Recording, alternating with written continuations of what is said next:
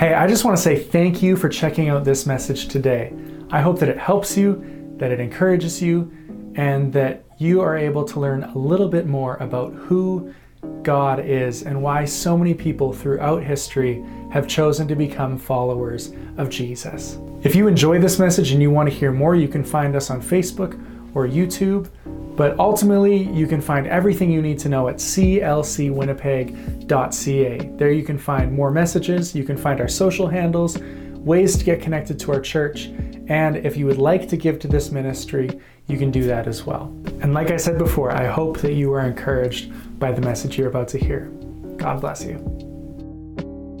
Hey everyone, my name is Scott, and today I want to talk to you about a pretty familiar story David and Goliath. If you don't know the story, it's one of the most famous underdog stories of all time. David is a shepherd boy faced up against Goliath, who is this nine foot tall giant who was a trained warrior and who had been chosen by the Israelites' rivals, the Philistines, to represent them in this unique type of war where each side would pick their champion, and whoever won would end up being declared the winner of the war. And the Israelites, seeing Goliath, were all way too scared to go and fight him. So the two armies were stuck, unable to settle this war because no one would face Goliath. And every day, Goliath would come out to the middle of the battlefield and he would taunt the Israelites, challenging them to a fight. And every day, no one would respond from the Israelite side until David walked in. David walked in there with all the irrational confidence of a 16 year old boy, which he was about that. And he said, I can do it. He goes right to the king and tells him that he's going to take on Goliath. And the king's response makes sense. He says, Don't be ridiculous. There's no way you can fight this Philistine and possibly win. You're only a boy, and he's been a man of war since his youth. But David, he had some tricks up his sleeve. See, he goes out there with nothing but a slingshot and five smooth stones. He hits Goliath right in between the eyes, knocks him out, and then he runs over and cuts off Goliath's head. But everyone in David's life around him was worried for him. We see David's brother come up to him in 1 Samuel 17, verse 28, and start yelling at David, Why have you come down here? And with whom did you leave the few sheep in the wilderness? I know how conceited you are and how wicked your heart is. You came down only to watch the battle. And then David tells the king, Saul, that he wants to fight Goliath. And Saul says in verse 33, You were not able to go out against this Philistine and fight him. You were only a young man, and he has been a warrior from his youth. But David convinces Saul that he'll be okay and then Saul tries to give David all of his armor so that he at least has some protection from Goliath. David tries on the armor though, and he says, Nope, this is too heavy. And he goes out instead, picks up five smooth stones from a creek, and he walks onto the battlefield. Even David's father, Jesse, he wasn't there, but he had sent David out there to go make sure that his brothers were okay. He had told David to bring them food and bring back some assurance from them. That's the only reason David was even there. So, to recap, what is it that David is hearing as he goes out to fight Goliath? One, if I die, my dad will be crushed. I'm too young to do this. Goliath is too skilled for me to defeat. I'm just doing this because I'm too proud. And then his brothers thought, what about all the sheep? Who's watching them? And on top of all of these things that David is thinking, he has to wrestle with the thought if I don't win this, I'll die and all of my country will become slaves to the Philistines. The stakes were really, really high. And for most of us, we'd probably have some of these thoughts and start to go, you know what? Maybe everyone is right. I don't think I can do this anymore.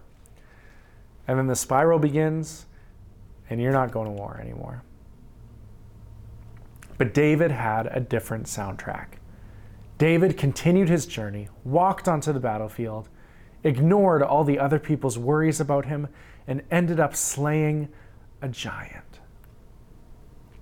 So, we're on week three of our series called Soundtracks. And as we talk about the stories that we tell ourselves that form us, we are trying our best to identify some of the negative stories that we tell ourselves and replace them with the good stories about ourselves and our lives that we can get from God and the Bible. And today we're talking about worry. Some have said that worry is causing ourselves to suffer twice. Most of the things we worry about don't happen, and the things that do, we've already had to go through the emotions of what it might be like if they had happened. And then we have to face them when the bad things actually do happen.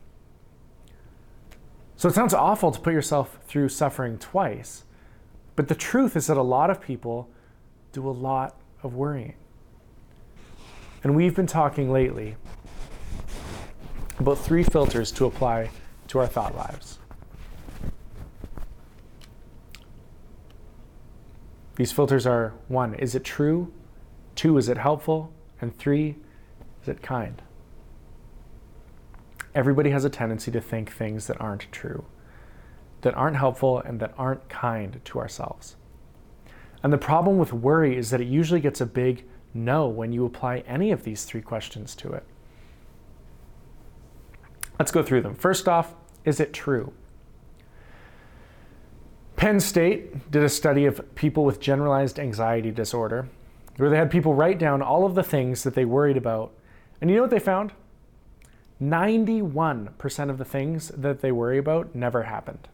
91%. Only about 8.5% of the things that we worry about are ever actually going to happen. So, are our worries true? Most likely, no. The worst case scenario usually doesn't happen. Second, is it helpful? This is actually the one where I think that there might be some reasonable pushback. You might be thinking, my worrying actually keeps us safe because I'm more prepared. And that's true sometimes. Parents worry about their kids all the time because they want them to be safe. And that's good. But we're actually going to move these worries to a different category called concern. There's a difference between a sense of responsibility and preparedness and worrying. Because concern leads us into action. Concern looks like handing your teenager a cell phone so that they can call you if they get into trouble while they're out of the house. Worry is sitting at home while your teenager's out getting worked up about all the possibilities that could have happened to them and all the things that could have gone wrong. Concern looks like going to your university a few days before school starts and figuring out where your bus gets off and where your classes are and making sure you've looked at your syllabus and you bought the books you need. Worry is thinking you've taken too many classes before you've even begun. Thinking that you won't be able to handle the course load and you'll probably have to drop out of classes or fail. And if you fail, then you'll be behind in your program and you might never graduate. And then you'll never be able to get that dream job that you wanted. And doing that all before school even starts. So, what's actually helpful? Concern can definitely be helpful. Concern gets us motivated to prepare. Worry doesn't help us. Worrying is wasting your time focusing on things that aren't happening, and like we established, probably won't, and making yourself feel worse and worse. And third, is it kind? A lot of worry seems to center on our own inadequacy. We worry that we don't have what it takes, that we're not good enough, that everyone is out to get us. And that's not true. Like we said, worrying is like causing ourselves to suffer twice. It hurts you now, and if, on the off chance, that thing you're worrying about does happen, then you have to suffer all over again later. So we need to learn how to be kind to ourselves. How do we fight worry? The good news that I have for you today is that I believe you can beat your worry, and God wants to help you with this. And one thing I do want to make clear before we get much further is that I want to be really clear about what we're addressing today. Some of us have a, have a habit of worrying, and we want to talk about scripture and tools to help that. But if you find that your worrying and your anxiety is actually getting in the way of your life and is becoming an outsized problem in your life, then it's not a bad thing to check with a doctor. I believe that there may be things in this message that can help you, and that giving it to God is a great place to start. But I also want you to know that we are not afraid of doctors and medicine and getting the help that you may need. We believe that one day all sickness and afflictions are going to be healed in heaven, but we also believe that God may use our human wisdom to help to be able to heal us as well. There is help available if you need it. So, with that being said, we're going to go back to the story of David and Goliath. A couple of weeks ago, Pastor Jim spent some time asking who our favorite bands were. As we were introducing this series called Soundtracks, he was wondering who some of the bands and singers were that have made up the soundtracks of our lives. And I believe that's not the only place that we may get soundtracks from. Sometimes we might get them from the books we read.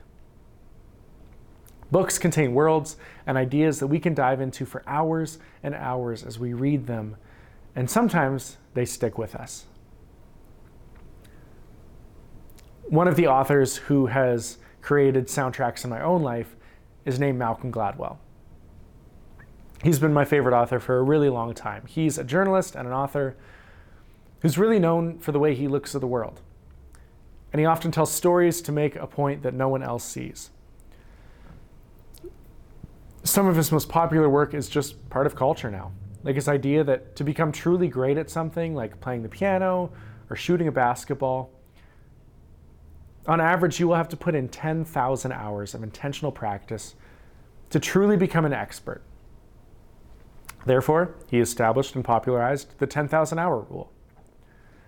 But today I want to talk to you about one of his big ideas that has really stayed with me in his book, David and Goliath, Malcolm Gladwell talks about what we miss in the story of David and Goliath. We talked about all the people around David who were so concerned about him. They didn't think we, he had what it takes, and they thought Goliath was going to cha- charge David and take him out. But what David seems to have on his side is a better soundtrack. He didn't seem worried, he seemed confident. So, what might have been the soundtrack that David had playing in his mind? Well, here's three.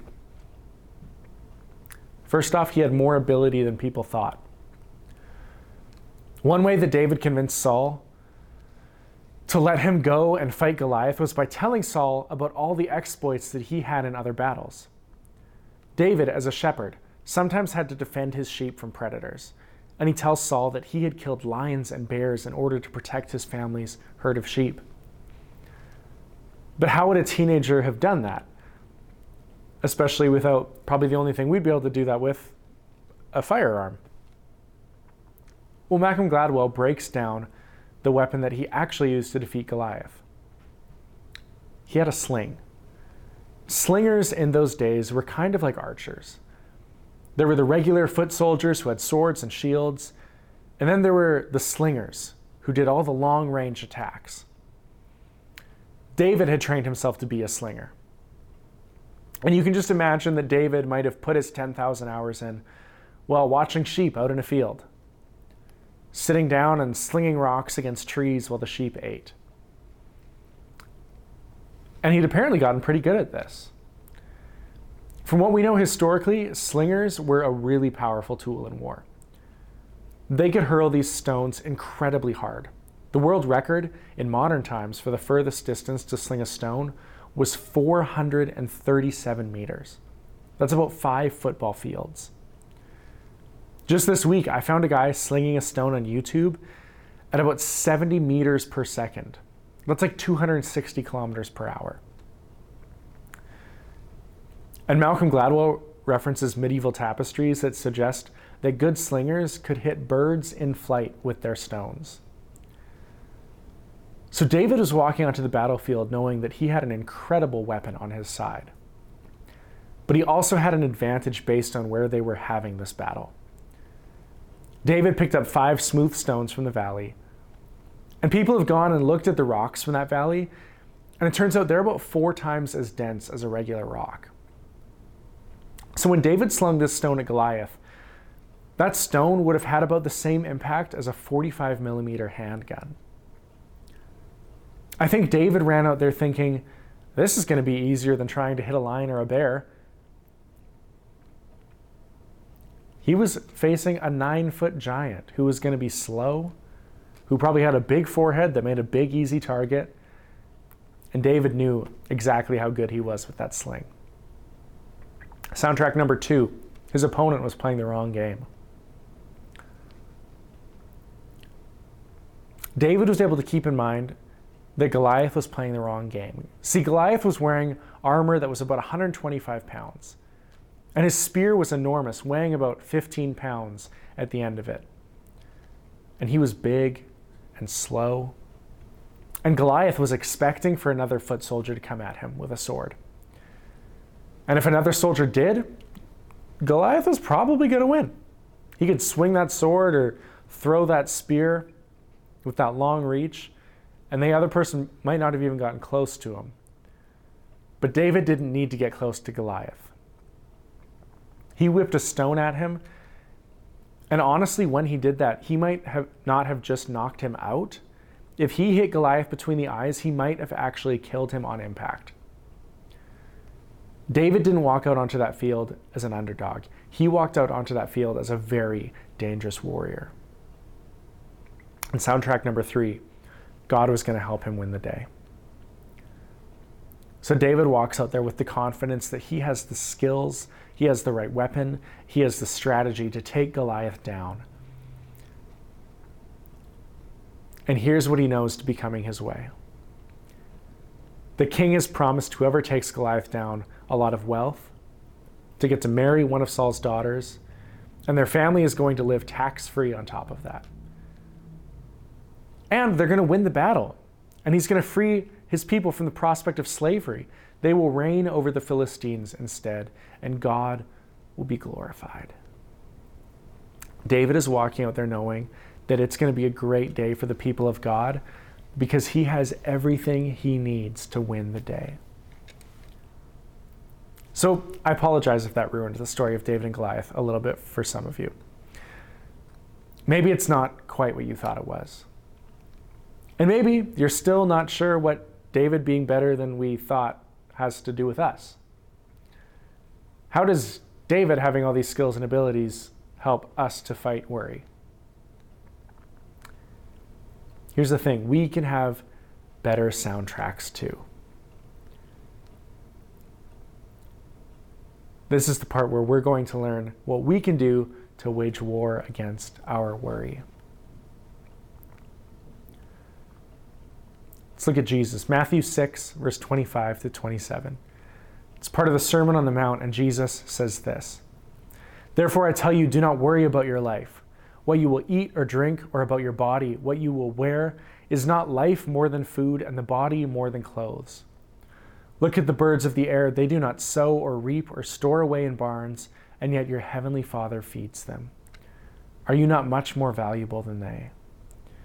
Can any one of you, by worrying, add a single hour to your life?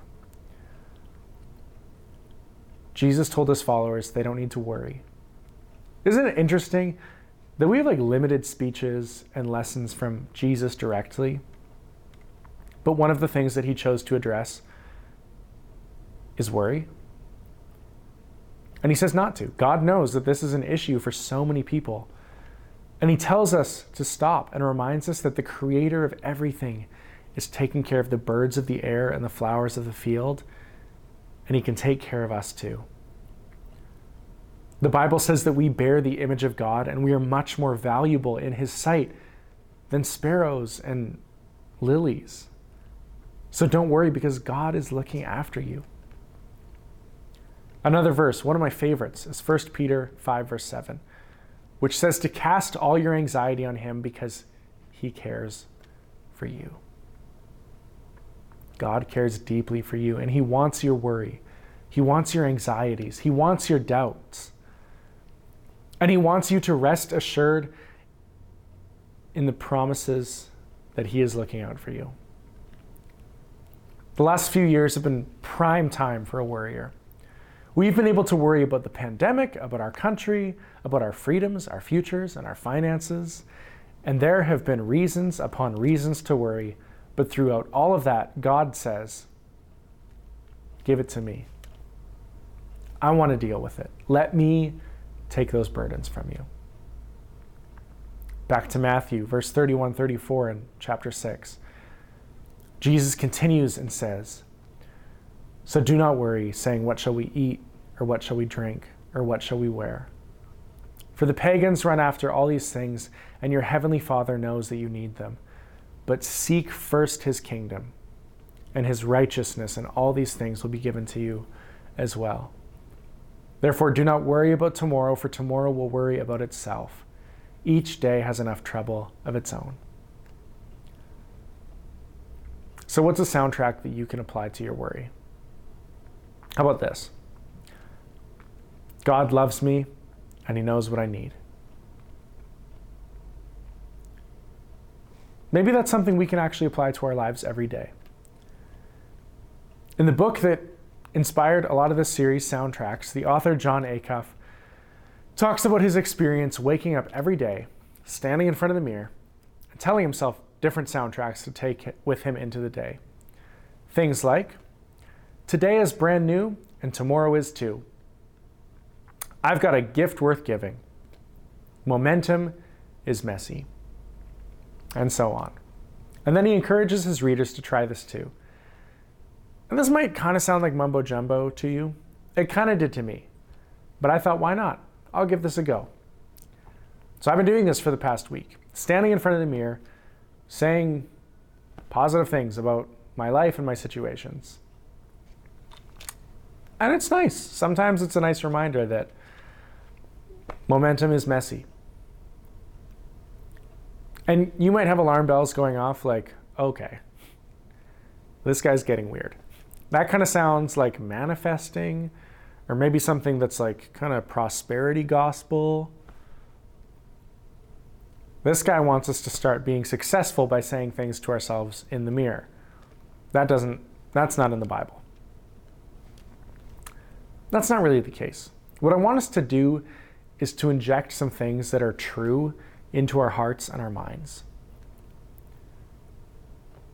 And you can read this passage in Matthew 6 about worry and conclude, yeah, God loves me and he knows what I need. It's in there. And that's a great soundtrack for us.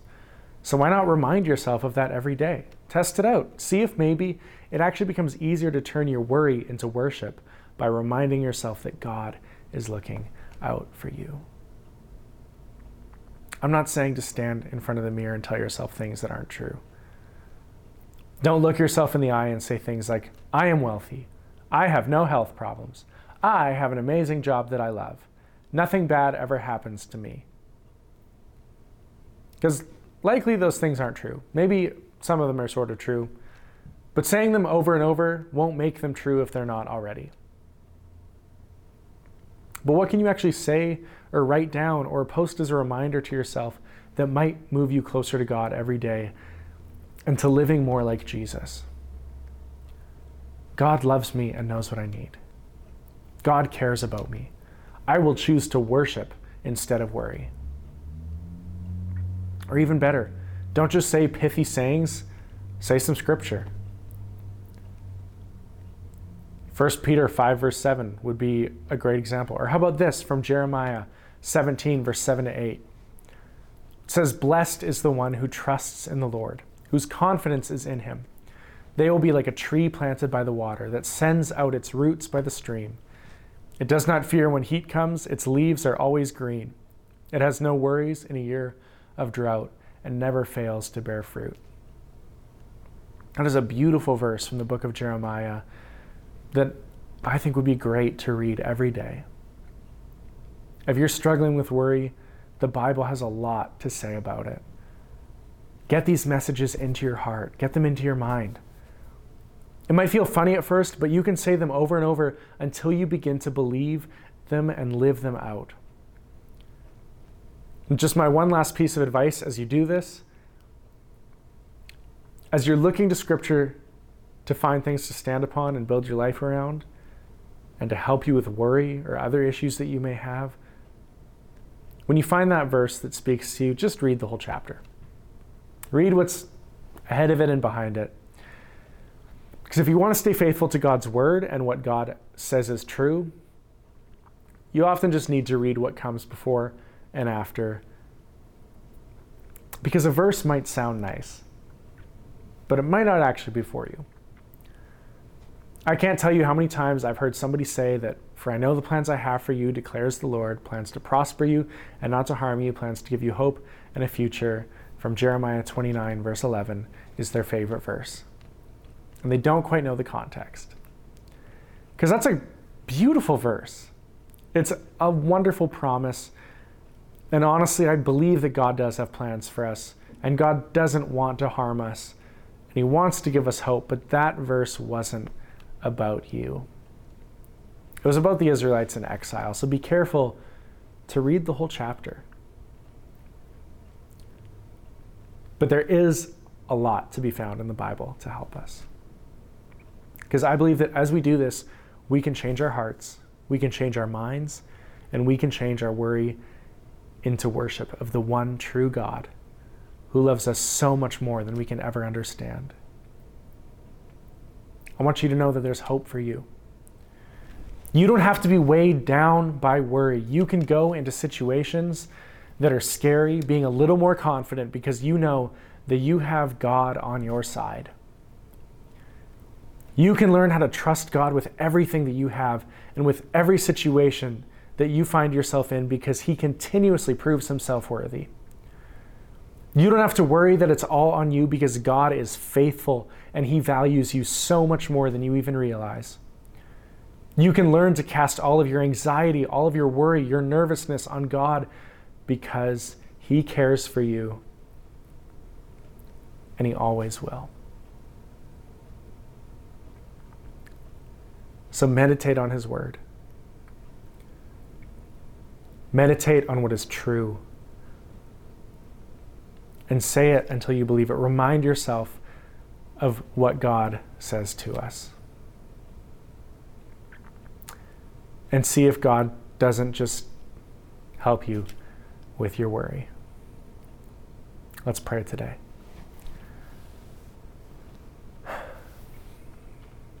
God, I thank you that you actually really care about us.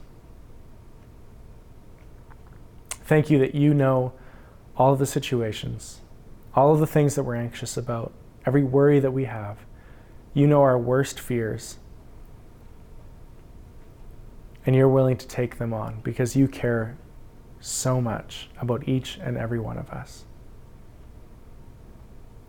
God, I pray this week that as we go, that we would be able to turn worry into worship, that we would know the truth of your word, and that we would begin to believe it more and more every day and live more and more like your Son, Jesus Christ, did here on the earth. Help us to live like you, God. In your name we pray. Amen. I hope you have a great week. Um, if you want to get in contact with us more, you can find everything you need to know on our website, clcwinnipeg.ca. There's links below.